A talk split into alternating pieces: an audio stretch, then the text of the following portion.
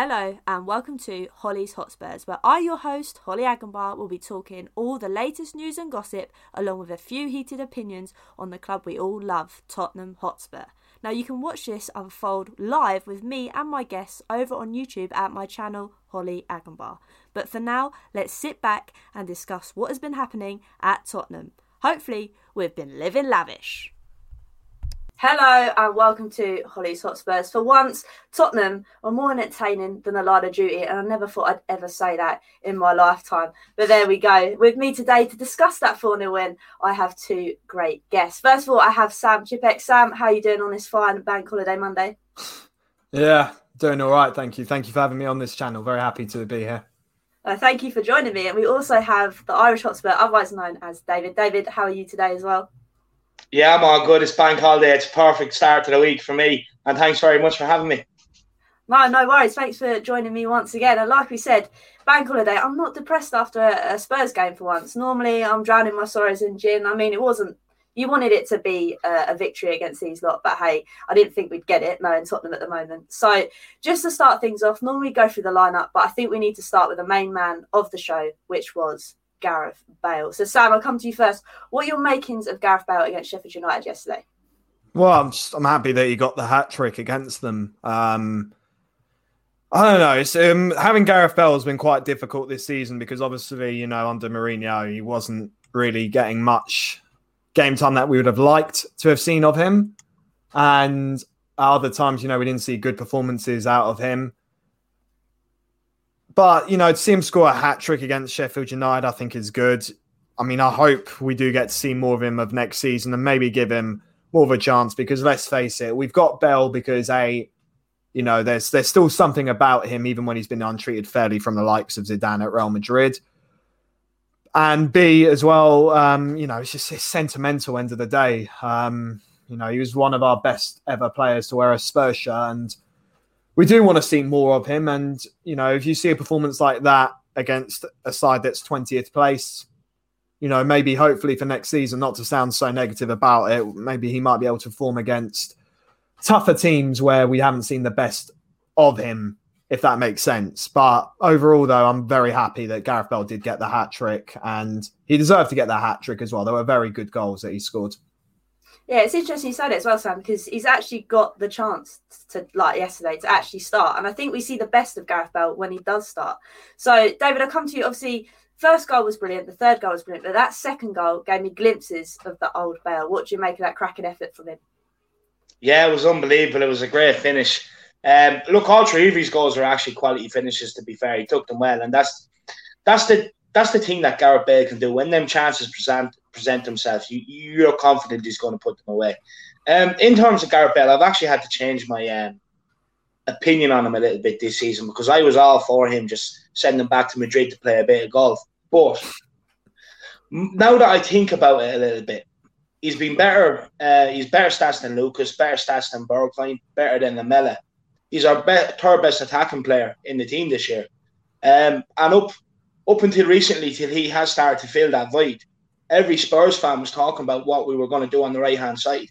We don't really talk about that as much. So he has stepped in in that way, but it, it's a hard one because it, it, it's the wages we're paying the guy. You know what I mean? Like in fairness, he he'd be a great player to have next year, especially against these um, bottom of the table teams. You know, because you can guarantee that he's going to play well, he's going to score goals, and he's going to look good. But I do agree that it is the top top teams that you know we need him to show up. But has he really got the chances against the top teams? I don't know. I don't know. You know, like that that Arsenal game, I suppose you could say, but uh, he was dreadful. But the whole team was dreadful. But all in all, I probably would give Gareth Bale another season at Tottenham. Yeah, I agree with that. Mm. I think it is interesting that you say about the money kind of thing because I think for me that's the only thing that I'm really sitting here thinking would and it would Levy really invest more money into him? But then you've got to think about the shirt the shirt sales that they get from him. But I, I don't really know. Sam, where would you go for it? Would you Levy, give another roll of the dice and let Bale stay, or would you really maybe give send him back to Real Madrid? What's your kind of thoughts on the matter?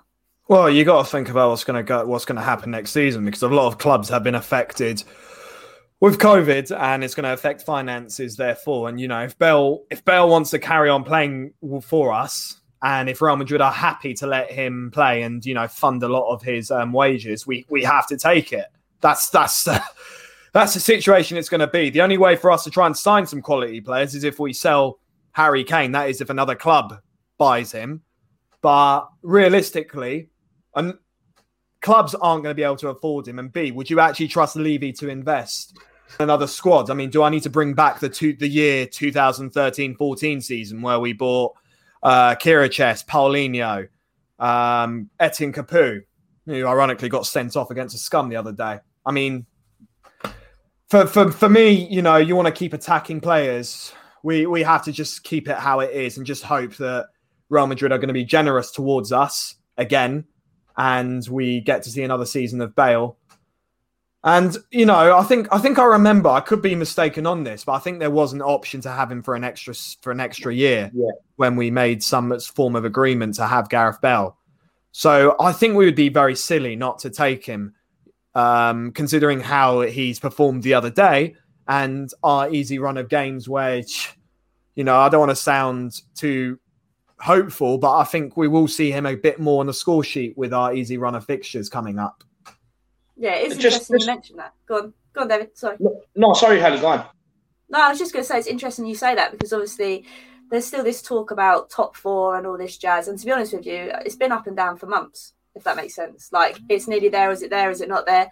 And with this run of fixtures, maybe we will see a lot of more of Bale. I mean, like Philip says, I mean, we mentioned that he hasn't really done anything at big games. But those big games, he kind of came off from the bench. And again, I don't think that's really his kind of vibe. I think he needs to start. He needs to be in the game from the off because, like we know, he's getting on a bit, and I think that his mentality he needs to be on in it from the off. I don't think he's type of these players that you can just bring off from the Oh. bench. I think he's disappeared. Yeah, it's just disappeared. No, just touching on your point actually about the whole bench thing. Like, I don't, I don't, I don't think Gareth Bale will would ever settle to be on the bench. Like, the whole point is, is why he was at on the bench in Real Madrid was because, well, let's face it, he's it, it- there, there was a lot of conflict between him and Zidane, conflict between him and the Real Madrid fans. Like, you know, me being, and I, and I know this for a fact because um, half a lot of my family are Real Madrid fans because I'm half Spanish and um, I've it's not the first time I've seen Real Madrid fans be very hostile towards their own players, and obviously Gareth Bale was a huge victim of that. And I think you know to be at Tottenham, he will have that privilege and opportunity to be loved and to be given a chance. And I think I think he will take it. To be honest, he, it's just when playing under a manager like Mourinho, you know, even a- apart from Harry Kane and Heung-Min Son, a lot of players faced a lot of weird challenges on what they have to do to get into that starting 11.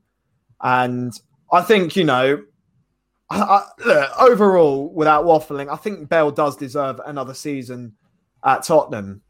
Like I've said again, we'd be silly not to take Gareth Bale because who else are we going to sign as an attacking player that's played in the Premier League before and can perform like he performed at his best on his good day? We, we, we have to see another season of him. It, it's not only that though. Like what what we'll end up shelling out wages will probably work out about 15 million over the course of next season. You're not going to get a player in for 15 million that's going to be able to produce what Gareth Bale can produce. But also with him coming in, he can also play up top. So if Kane does get injured, you can put Gareth Bale up there, which means we Yeah. don't have to shell out for Vinicius that 30 odd million they want. You know, so we can also use Gareth Bale to double up there. So it probably would be a win-win situation for Tottenham next season. Yeah, it's interesting you mentioned Vinicius actually. Why didn't well, I don't know, maybe I'm being off topic, but uh, I, I was just like saying why didn't we see him play at all in the cup final if we needed another striker instead of like bringing on who was it? Was it Bergwijn that he brought on? yeah. So I don't know. It's probably off topic because we're talking about Sheffield United game. But yeah, I Me just personally, thinking out loud. Me personally, I actually don't think Vinicius is good enough, though, Sam.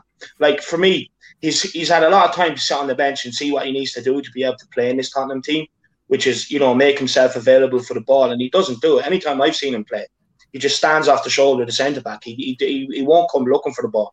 And sometimes as a striker, it's well and good doing that, but if you're not getting the ball, you have to switch up your style of play and be able to drop deep and, and get on the ball and affect the game. And he just hasn't done it.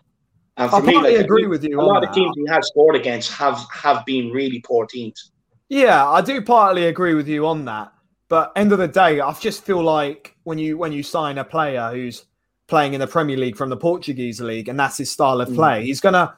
I don't know. I just feel like you will see players stick to that style of play and just see what they can do in the Premier League.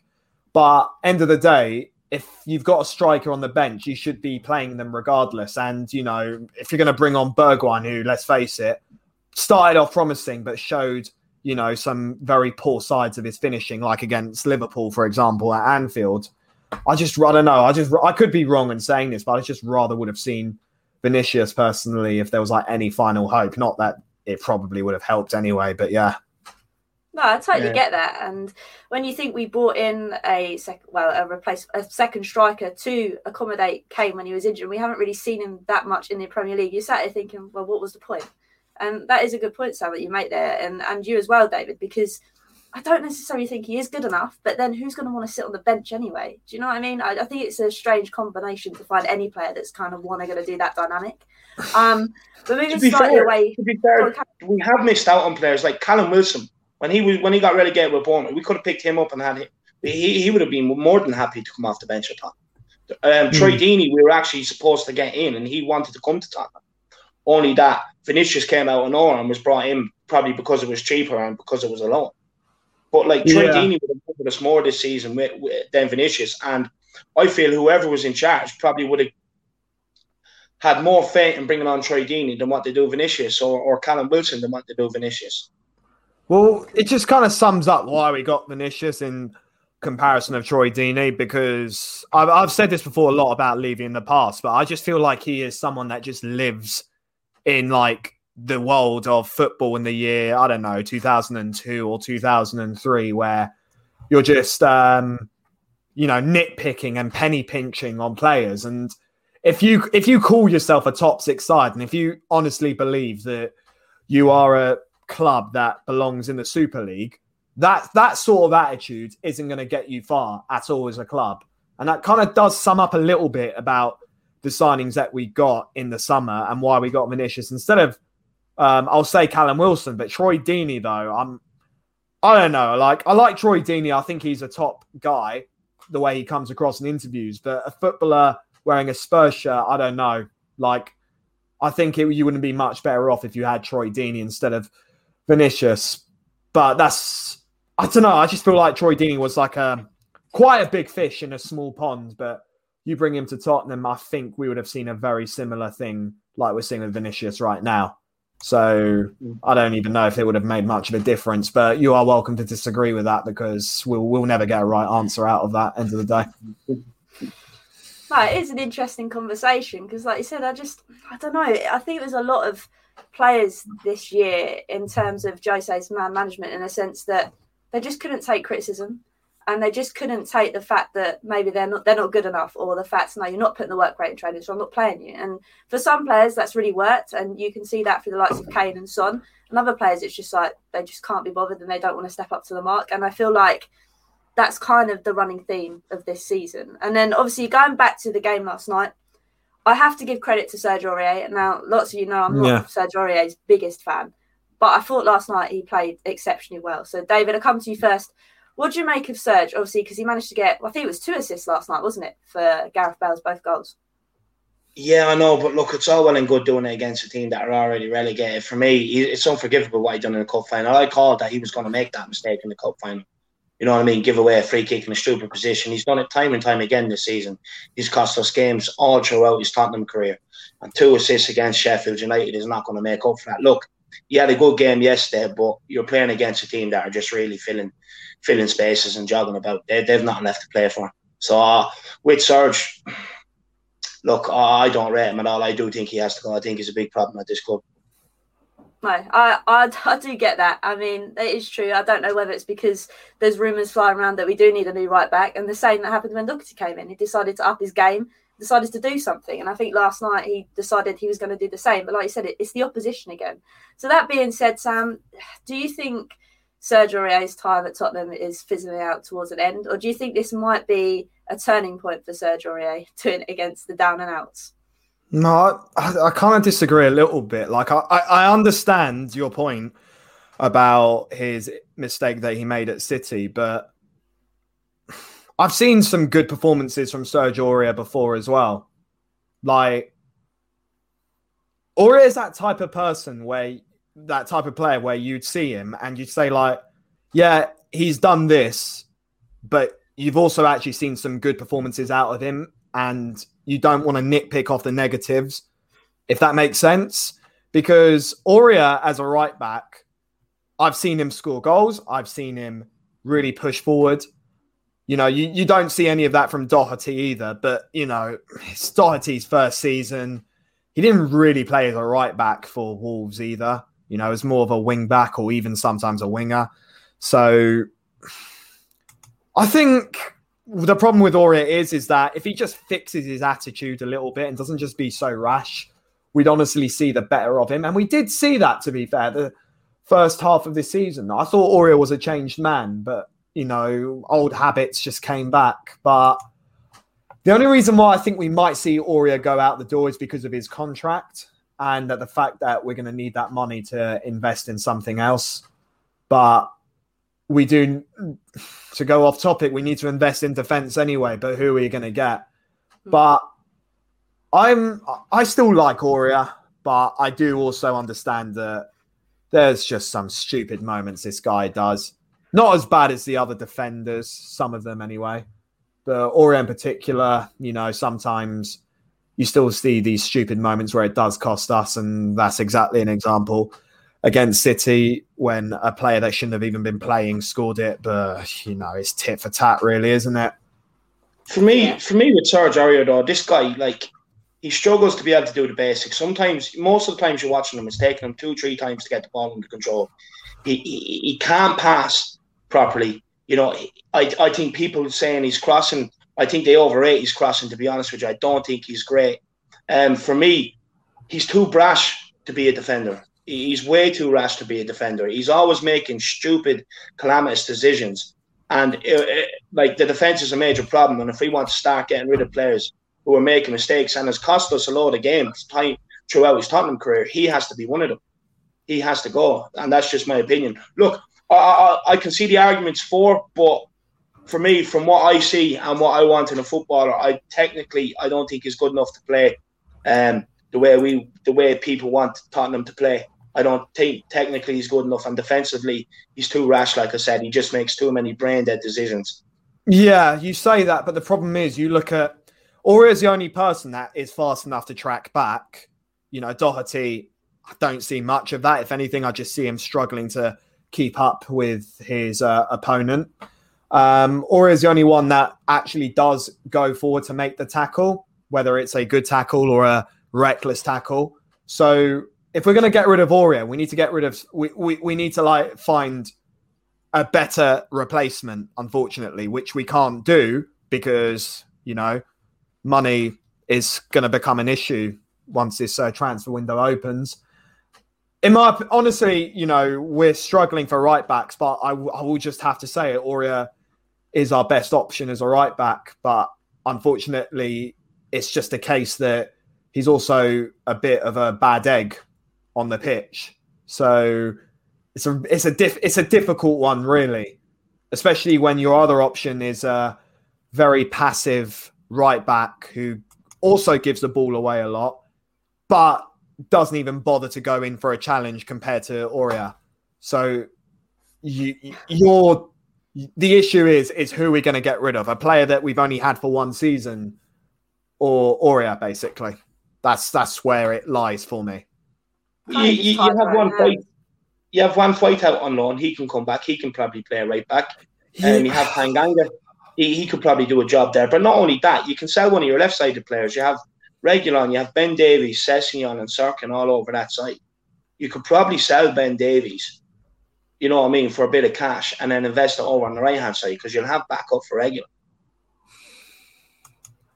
I can kind of see where you're going with it. I just I, Foyth for me, he's playing really well, but bring him back into the Premier League, I don't know if he's really got it in him. Sadly, the, I, the issue just... with Foyth. Sorry to interrupt you, Holly, right. but the thing about Foyth is he's playing in a league that suits him more because in La Liga, you just have to be very tactical and clever with your passes, and that's why Foyth is benefiting. But if you've seen Foyth in the Premier League, he, I mean, he's good at pinging a ball by all means, but the physical side of things, I've seen him struggle a lot, and I mean a lot. I mean, I remember that when he played, he was mainly playing centre back though. Yeah, that was when he was playing as a centre back. But even if you play as a right back, you still need you still need to be more than just tactical with your passing or your crossing. You know, you look at Foyth; he's quite he's quite he's you know he's a tall guy but very slim, and you know can he can he like um have the strength to hold off other players? And in La Liga, I'm not saying you don't need to do that at all because you you still do, but it's not the same level as in the Premier League. We can all agree on that one. Trent so, Alexander Arnold and, and uh, Matty Cash, they're not the biggest. No, they might not be, but they know at least they know the game. But my, my point is is mm. that I don't think Foyth knows the game well in the Premier League, whereas in La Liga, considering that he's also surrounded by players that speak his language, you yeah. know, he's that's, that's kind of why he's finding it a bit easier, if anything. But I wouldn't I wouldn't be happy personally to see Foyth, but you know, our issue end of the day, look, I'm I'm not happy with the options of our defense. We've completely yeah. neglected the chances mm-hmm. to sign a centre back, for example. I mean, I don't know why we never went for Skriniar. So that's that's that's where our issues lie, really. We mm-hmm. we were once one of the best defensive one of the best teams of a defensive side, but you know, now we've gone rock bottom from that it's just we've just tied our hands. We've they've rode the wave for too long. Think they can get away with it because we were performing okay, and now it's really hit them in the bum, basically.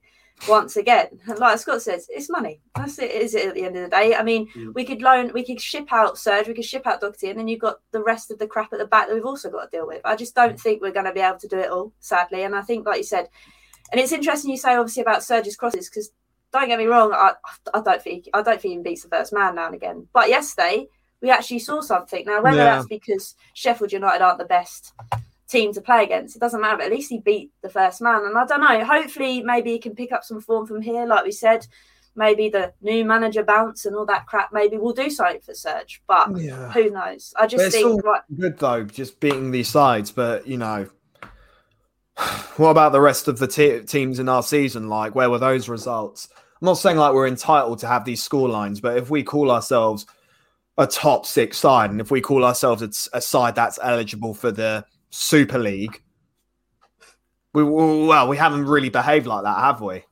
No, hundred percent, and it, it's just it's just bloody depressing to to say the least. But moving slightly away from all of that jazz, I'm going to talk about the Gio Lo Celso incident. Now, it was really difficult to kind of dissect what was going on because when it first happened, I sat there and think, ah, oh, it's Gio. He's probably making a meal of it because sadly, I think sometimes he does make a meal of things. Now, David, I come to you first. It, it really confuses me that VAR looks at offside by the thinnest of margins. Obviously, they ruled off Son's goal. Fair enough, it's offside. But then VAR can't see that there's some intent there to hit, well, to stamp on Gio Celso's face. Now, we don't know whether he meant it or not because we're not Fleck. But that being said, come on, when you stamp a guy in the head in this day and age of, of football, it's got to be a sending off, surely. No, look, you, he's going to say, "Oh, I was entangled with him. There's nothing I can do." First of all, I looked at it. He looked down at him before he done it. He looked where his head was, and then he smiled as well. There was pure intent there. Um, and for me, I don't understand how it's not a red card. How can you give the Balbuena one last week you know, um, the one for the West Ham guy, and not give that one yesterday. It's absolutely insane. And this is the problem with VAR. It seems like every game they just make up the rules as they go along. You know what I mean? Today, one day, one day it's it's a red, the next day it's not. You know, it, it, it's it's an absolute disaster. It really is, and I, I don't understand how they missed it. To be honest, maybe they just felt pity on, and you know what I mean. Look, they've had a bad season. Their manager's gone. They've only picked up 17 points all season. We were giving them an absolute whitewashing. Probably just felt bad for them, I'd say. Mm, it's just so annoying, and the fact that it's just so inconsistent this whole season. Sam, I come to you. What, what do you kind of make of it? Is it just that um, I don't even know, to be honest. I don't even know how to word it. No, I can, I can word it for you. These are these are the official rules of football. You know, a, a flick or a passive aggressive move owns you a red card. You stamp on someone's face, you don't get a red card. What more can I say? What? No, seriously, what more can I say? Like, don't get me wrong. I think the red card was deserved. Controversial opinion back at, um, you know, when we played Chelsea before COVID and we lost, and Son got sent off for that whole thing between him and uh, I think it was uh, Rudiger. But a stamp on the face just doesn't warrant a red card. You know, it's it's it's almost like you should say any like passive aggressive moves, you know, be it a flick or a slight slap on the face, is a big is a big uh, thumbs down. But you stamp on someone's face, it's a big thumbs up to carry on playing. It's just ridiculous. The rules of football have um, gone broken. I don't even think this is VAR as an issue. I just think we've got idiots in this country that run run this system. It's simple as because you see it in other leagues, like you see it in Bundesliga you see it in La Liga, you see it in Serie A. Even in um, leagues like um, Israeli football, for example, you see referees literally in low budgeted leagues get decisions right. But here, it's just an absolute joke, honestly. Honestly, it's it's it's a disgrace. Ha, ha, it was a blatant stamp on the face. He had a mark on his face. All right. If let's say the camera stopped working, but you saw that he had a mark on his face, but still, the referees are dumb enough to not take any action against that. That's that's pretty much what it is. It's just a joke. Do you any remember the red card that they gave Son against Chelsea? I think yeah, last I season. Yeah, I remember that. Yeah. Yeah. Now, how can they give that one and not give the one on Gio yesterday? Well, no, I think that was a red card, but that also should have been a more blatant red card than what Son got. Yeah. Like I, I already said, it was a controversial opinion, and I do expect disagreements for that, but it's just disproportionate. End of the day, the way they run their rules, it's it's it's a joke. like stamping on someone's face, which you know, if if Gio, if if the stud went in his eye, for example, they, I, I wouldn't put it past them to still not take any action against that. I just don't understand. Like, how can we see it and they just don't fathom that that's a red card or an act that's going to cause some sort of harm in, in any way. Like I just I don't understand it. It's just the inconsistency every week that well, frustrates me. Oh, look at their CVs as well. Who are these people? Seriously, who are they? Not not not to quote the way like how Nigel Farage said it in um his last ever speech before we left Europe. Um, but who are they? Who the hell are they? Never heard of we never heard of half of these people that sit we don't even know some of their names that sit in that computer room and look at the replays. But yet they get a job to look through and make a decision on the most lucrative league of football in the planet and completely disrespect and make this sport go down to so many levels of to the point there where people will just have just get tired of watching it like it's, a joke honestly like I, I know i'm rambling about this but you can honestly just think to yourself all night and lose sleep over it of um how we have people like this running our league, running our sport. Do you know what I mean? I'm with you. It's like it's supposed to be the best league in the world, but we've got dum dums on the pitch refing it. Don't make sense at all. At all. But anyway, moving slightly away from that, I want to talk about Sonny because obviously I think Sonny in recent weeks hasn't really been on his A game. Obviously he got yeah. that lovely finish yesterday. So David, what do you make of Sonny? Do you think he's maybe I don't know trying to find some more energy from somewhere. Obviously, we saw him devastated uh, in the cup final, but again, I don't think he really gave anything in that cup final to warrant those tears. So that being said, were you happy that he got the score sheet yesterday? Um, look, he's had, he's had a tough couple of months at Tottenham, hasn't he? You could see the relief on his face when he got the goal, but he also got an assist yesterday. And I actually looked at him yesterday. I thought he had a fresh haircut, and I did say someone would get a golden assist on that. He's watched long yesterday, and he did. But um, with Son, look, he had a, he came flying out the traps this season and kind of died off. But look, you could see you, you could see the the joy on his face and the relief on his face once he scored yesterday. And I was delighted for him. I I, I love the guy. Uh, and just back to the tears after the cup final. What are you doing? You know, what, what are you doing? Like it, it's all well and good, like you know, crying there and saying, "Oh, it means mm. this much to me." I'm in tears. But in the day, show me the actions on the pitch. I'm sick of all this you know, play acting and all this stuff on Twitter and we're going to win today, guys. We want revenge, all this sort of shit. And just show me in action, show me on the field. You know, that's where I want to see that you you love this club and you want to be you want to win games and stuff like that. But with Sonny, look, I just think it's been one of those as, as the team's got poor, Son's got poor with it. You know, um, Ch- uh, Jenk from um, Spurs Web yesterday made um, an interesting question, and he was like, uh, do you think Son is maybe a purple patch player? And in a way, he probably is. What do you think? Uh, sorry, I, I was mid reading comments. What did you say? Sorry, David. went with it. Um, do you think Son is a bit of a purple patch player? Uh, a bit like Jermaine before, where he's hot, hot for a few months and then. You mean like he's inconsistent? Mm. Um, yeah, I mean, I actually wanted to touch on some of those, on some of the things you said there because um, I think that you know, regardless of, I, I'm going to be dead honest here. I was. I was annoyed when I saw that performance and Son was then crying after that, but end of the day, you know, Son's just Son is a human being who will show emotions different to some other people might after a game of football. But I think it just confirmed that, you know, going a bit off topic, that we do live in a bit of a bit of a world of toxic masculinity. Because I just I don't like it when I see people take the piss out of someone for crying, if that makes sense. And I've seen, you know, even other Tottenham fans doing that. And, you know, in the kickoff that True Geordie hosts when um that Man United fan was um basically full on taking the piss. But thank God there was one sensible person in that panel that was pointing out toxic masculinity. I think that end of the day, you know,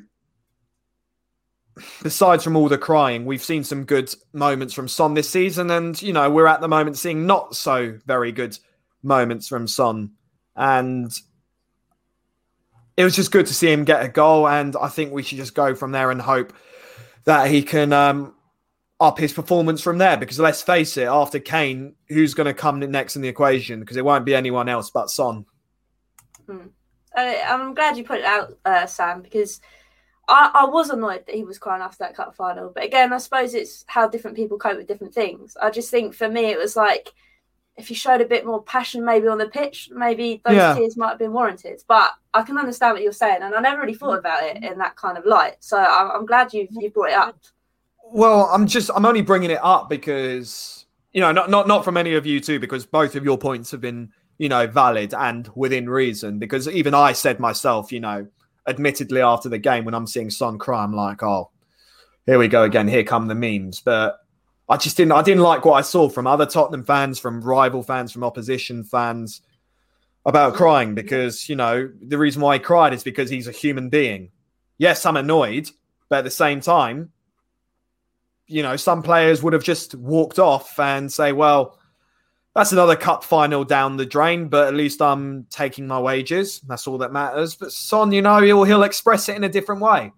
Agree or disagree with it, he's still he's still a human, and you know, everyone that, cries. the thing is, you, you, you, like expect rival fans and, and people to have their say. At the end of the day, they're hundred grand a week footballers, and whether people like to uh, accept it or not, these guys take the money to be in the public eye, so they're out there for criticism. That's just the nature of life.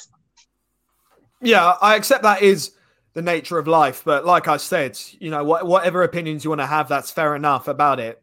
I already said that I got annoyed about that, but I just didn't like how it invited so much toxic masculinity from rivals, especially a uh, Man United fan saying, "Well, that's what that's what he gets," or saying he needs to like man up or stuff like that. After you know when that whole VAR incident happened against Man United, I don't know. I just wanted to raise a point on it because it seemed to have not been spoken about that much. But yeah.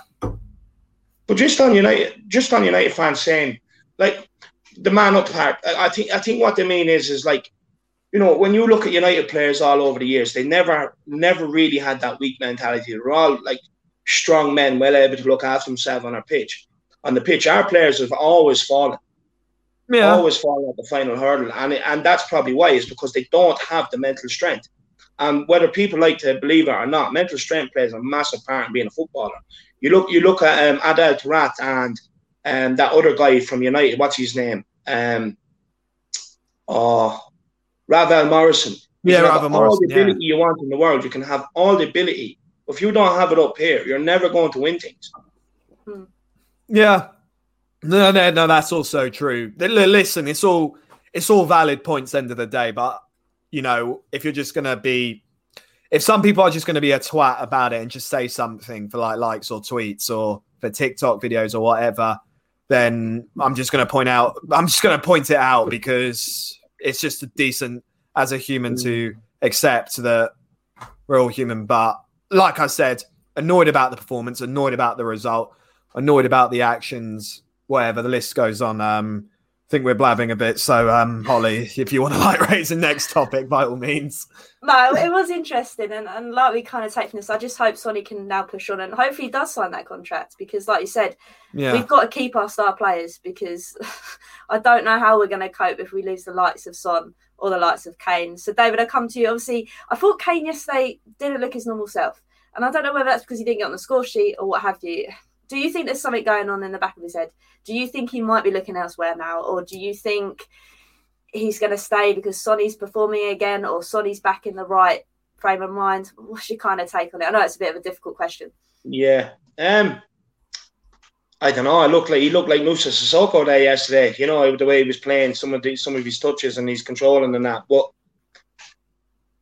I suppose he's just ultimately disappointed after the cup, isn't he? He's probably suffering a hangover, and yeah, I'd probably, I'd probably say he does have a lot going on in the back of his mind. Um, you know, it does he want to leave Tottenham to go and win trophies? Um, does he stay at Tottenham and grind it out and hopefully gets the reward for it? So you know, look, he, he's a lot of decisions to make because it's not only that; it's family life. Does he uproot his family and go where he needs to go to go and win trophies and stuff like that? So there's a lot surrounding and as well, like, like you know, he's torn between records. He's want the Premier League record and, and to try and beat Jimmy Greaves' record, you know, and this, that, and the other what club. So probably is a lot going on in his mind. But look, it's not really an excuse for his performance yesterday. He was poor against City. Uh, well, not poor against City, but he, he didn't have a great game against City either. So it's two bad games. So yeah, he probably does have a lot going on in his mind, but it's not really an excuse. At the end of the day, he's paid to play football for Tottenham, so get out there and do it. Hmm. Dare I say this, but I think the best I've ever seen Harry Kane play is under Jose Mourinho, if I've got to be honest with you. Yep. Because before all that, I just thought he was a world. I thought you know he was a world class goal scorer, but not quite a world class striker. Well, under Mourinho, he's performed as a world class striker because he don't just score goals; he sets up the creativity. And now playing under Ryan Mason, where Harry Kane was playing as a world class goal scorer, in my opinion, when Ryan Mason was playing for Tottenham at the time. it just changes. It, it changes everything, in my opinion. And um, I think since Mason has taken over, you've seen a bit of a change of Harry Kane's style of play. That's my opinion on it. Mm. And um, I'm glad you kind of pointed that out because I'm not saying I, I was Jose's biggest fan, but when Jose said he was going to take Kane from here to there, he definitely did that. He did. 100%. We saw the best of Harry Kane. Doesn't matter about trophies. Performance wise, he's playing like he's um well no, I wouldn't quite go as far to say he's playing like a Messi or Cristiano Ronaldo in the Premier League, but he's playing as a 10, you know, up to a 10 times better version of Harry Kane. Mm. And that's and he did deliver on one thing at least. What he done what he done with Harry Kane though is with Harry Kane, as Tottenham fans were always saying, don't take him off. If the ball comes from or chance comes to him, he's going to finish. We are talking about him being clinical, but now we're talking about him being able to, you know, pick up the ball, play play players in. He's kind of almost given him another position to play, really, a bit later on in his career, hasn't he? Where he can kind of drop back to a number ten, um, you know, and just start spraying balls left, right, and centre. He's kind of made him a bit De Bruyne-esque, really, and with, with, his combination of finishing, he's definitely took him into the, the, the realms of, I'm going to say, the best striker in world football. Mm. Yeah, definitely the best striker in Europe without a doubt. Um, yeah, it's just um, like like I said, I just noticed a bit of a downhill performance since Mason has mm. taken over. I'm afraid to say. Mm. And yeah. that's the thing that worries me as well, because obviously we brought Jose in to try and win something and it didn't happen. Is Kane going to want to wait around for another project? This is the thing that really concerns me. I don't blame like, him if he wants to go. No, I wouldn't blame him either. But it, from a from a Tottenham fan kind of perspective, I'm going to sit here and think we're going to be absolutely screwed because, like you said, we're we're selling out, we get money in, and then I'm not guaranteed that the board are going to spend the money wisely.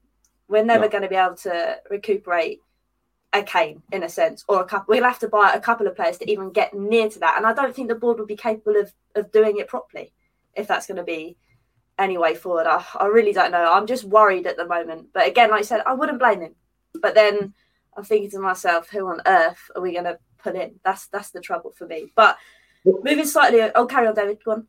Yeah, no, sorry. Just if, if you were to get the money for Harry Kane, you you have to buy a centre attacker midfielder and a striker, and and players of quality. And a centre back. You you have to, but, but with Harry Kane, you have to you have to buy that creative player and that finisher. You're not going to get another player like Harry Kane in world football that can do that job that he does.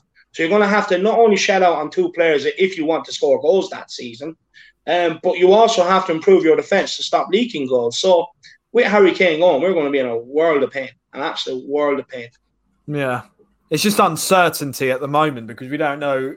He wants. Uh, let, us face it, he does want to go, and I don't blame him. And he's got my full blessing um, that he wants to go, but we don't know if he's going to go, and we, we're, we're just not prepared of what to do when he goes. And I've got no trust in his board reinvesting on the right players that we need. You know, you look at players like Leicester when they lost Harry Maguire for 80 million, and look how they are now. The way they reinvest on the right players with correct scouting. Let's not forget as well the players like N'Golo Kante and Riyad Mahrez, where they came from in second division French teams. But these scouts looked at them and noticed and recognized their pure true talent and were clever enough to understand that these are the sorts of players that can thrive in English football and then end up becoming champions of England not once but more than twice for each of them in different clubs but this is Tottenham and we've had players like Stambouli, Chiriches, um, Nkoudou, Clinton N'Jie and look where they are now so that's why I just genuinely do not have much faith on this board for when Kane or if Kane goes and how we move on from there. It's just purely by luck of players that we might sign that might be good, but also youth players. I mean, at this rate, we'd have to rely on Dane Scarlett to become the next Harry Kane. Hmm. You don't really want to put all your eggs in one basket, so to speak. And that's the thing that worries with me this board, which kind of moves into the next point, which is this ENIC protest. Now, I am 100% going because I've just had enough. I've seen one cup in my yeah. lifetime and it's just depressing. So I just want to throw it out there to you guys. I mean, I think that it's a unanimous a unanimous answer, which is in the sense that we all want ENIC out. I think that's just the easiest way to put it. So, David, I come to you. Do you think this protest is, is going to be a good thing in a sense? Um, yeah, of course it is, but it's only going to be a good thing if we get numbers. Right now, we're a laughing stock on the pitch. We're a laughing stock with the manager situation. We're a laughing stock in the transfer market.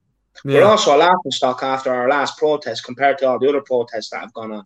So yeah. I'm, I'm encouraging every fans.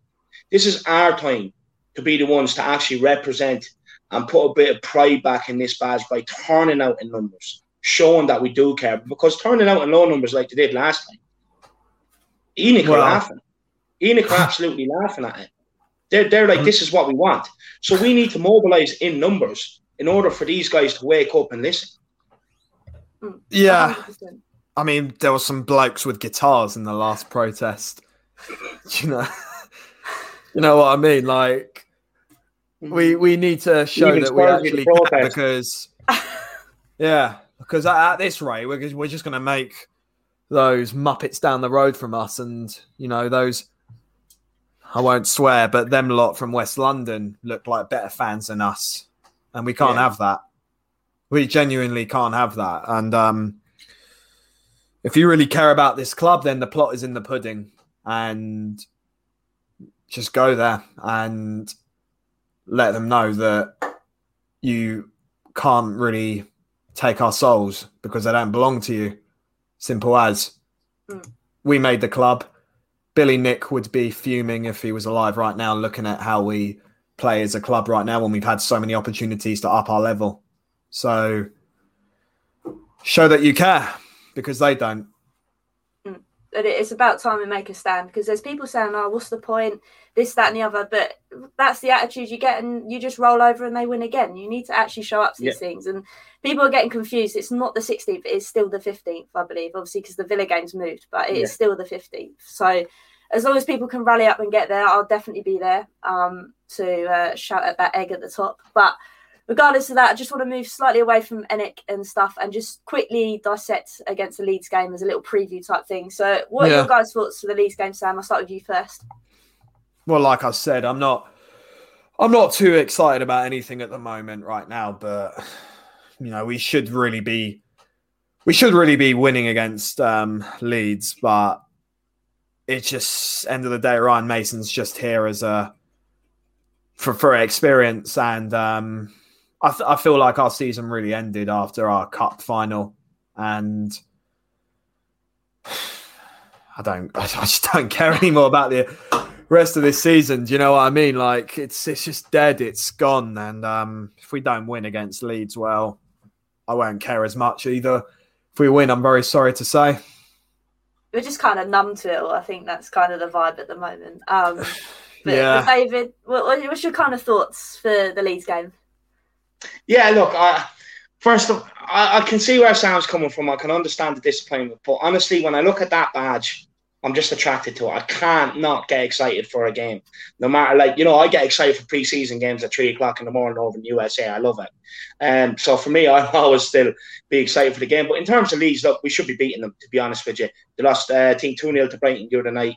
Their season is kind of petering out. Like with Bielsa team, um, they they they, they play solid for about um, two thirds of the season, and the last third they kind of phase out because of all the training and the intensity, you know, starts to take its toll on them. So, look, we sh- we should beat Leeds. In fairness, we should be beating them handy enough.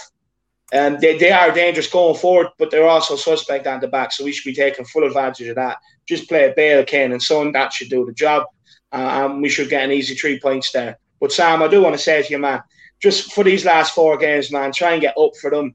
You know, sit there with a smile on your face watching your team play because you're going to have all summer with no, Yeah. with not being able to watch the boys. So just, just for for these few games, man, just sit there. Let's cheer them on and let's get them over the line. No, I would do, mate, mate. I would do, but this these past few days have just been really like, Yeah, nah, nah, forget about it. But yeah, you you're you're right in some ways, but yeah, No, it is. I think the trouble is, I was like this a couple of weeks ago, and I was like, "What is the point?" And then I thought to myself, without football, I've got nothing else to look forward to. So I was like, Yeah. I might as well try and cheer up. So I don't know. It's it's going to be interesting these last couple of games. Like we said, I, I don't want to even mention top four because I've been saying this for months now. It's on. It's not on. It's on. It's not on. Um, but who knows? With this crazy season that it's been, I mean, can you imagine after all the crap we've been through that we managed to get top four? I, I just, I just don't has to even be at the end of the tunnel. Has to be. no. I mean, even the- if we do get top four, I don't know. Like it would be good if we get top four, but it would just be like by default. If I got to be honest with you, like we we never really deserve top four, and you know the the only reward we'll get is something that we'll need for sure, which is um finance out of it. But where do we go from there? Because we haven't won any silverware at this rate. Top four would be a form of silverware for us, but how do we know what the season would look like after that? Or what manager we hire? It's not even about what manager we hire. It's about whether we'll get rid of the dead wood and get a new defense, and how that new defense would settle if we actually do put our money where our mouth is. So it's it's gonna yeah, it's just one of those things, isn't it? Yeah, it's a lot of uncertainty, and I think for us Spurs fans, what we've been put through, say with the league, getting rid of Jose, then the Super League, then all that, I think it's just come to a head, and I think a lot of us, like Sam, I, I get you 100. percent It is quite hard to watch Tottenham at the moment, um, but I just thought to myself yesterday after we beat Sheffield United, I was actually thinking, yeah, okay, they're down and out, but hey. I've actually seen my, my team score some goals and it actually count for three points. I thought it was a madness. It was a miracle. but And a no, clean sheet. and a clean like madness. Oh, I can't help? lie. After our goal, we never even spoke about this, but when Son's goal got denied, I just thought they were going to equalise after that. I was just waiting for it, expecting it. Like I mean, it's it's crazy the way things are gone because the way we just preempt things now, and I think Yeah. it's, it's just the way we set ourselves up. That's how depressing this season has has literally got us to turn into that kind of mindset. And I hope next season things are different. But again, we've got to wait for who we appoint. We've got to wait for who we bring in, who shifts out. I think being a Spurs fan at the moment, it is quite a dark place because we don't have a clue what's going on. But like I said, the 15th, if you want change, you want something to happen. I know someone in the comments said they're, they're not the worst. Okay, yeah, they're not the worst, but I'm bored of mediocrity. I'm bored of it. Yeah. I'm bored of being the team that never gets over the line. They've done wonderful things in facilities in the stadium, but imagine if COVID old wasn't to be honest with you.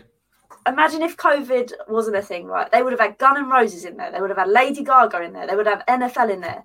I don't yeah. think half of that money would be spent on the team. That would be straight into their pockets and funding their other ventures. So for me, I, I think they've done great, but it's time to move on. I think that's just the way we need to move forward. So if you are about the 15th and you are a Spurs fan, make sure you are at the lane because we need to yeah. make our voices heard. Um, I just want to round things up. I want to say a big thank you to Sam for coming on today. Um, I really appreciate it. Where can everybody find you, Sam, and the things you do?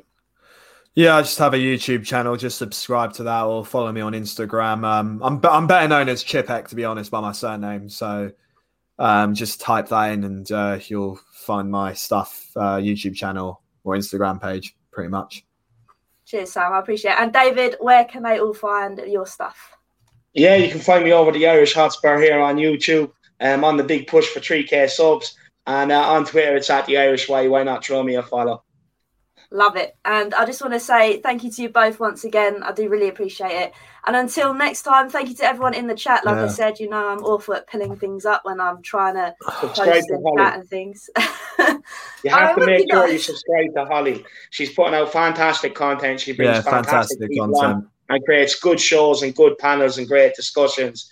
And uh, I like Hollie was nervous about doing live streams before she ever started doing them. So you know what I mean. And she's absolutely flying and doing a fantastic job. So please subscribe to Hollie. Cheers, David. Cheers, Sam. Um, and until next time, everyone, come on, you Spurs. Come on.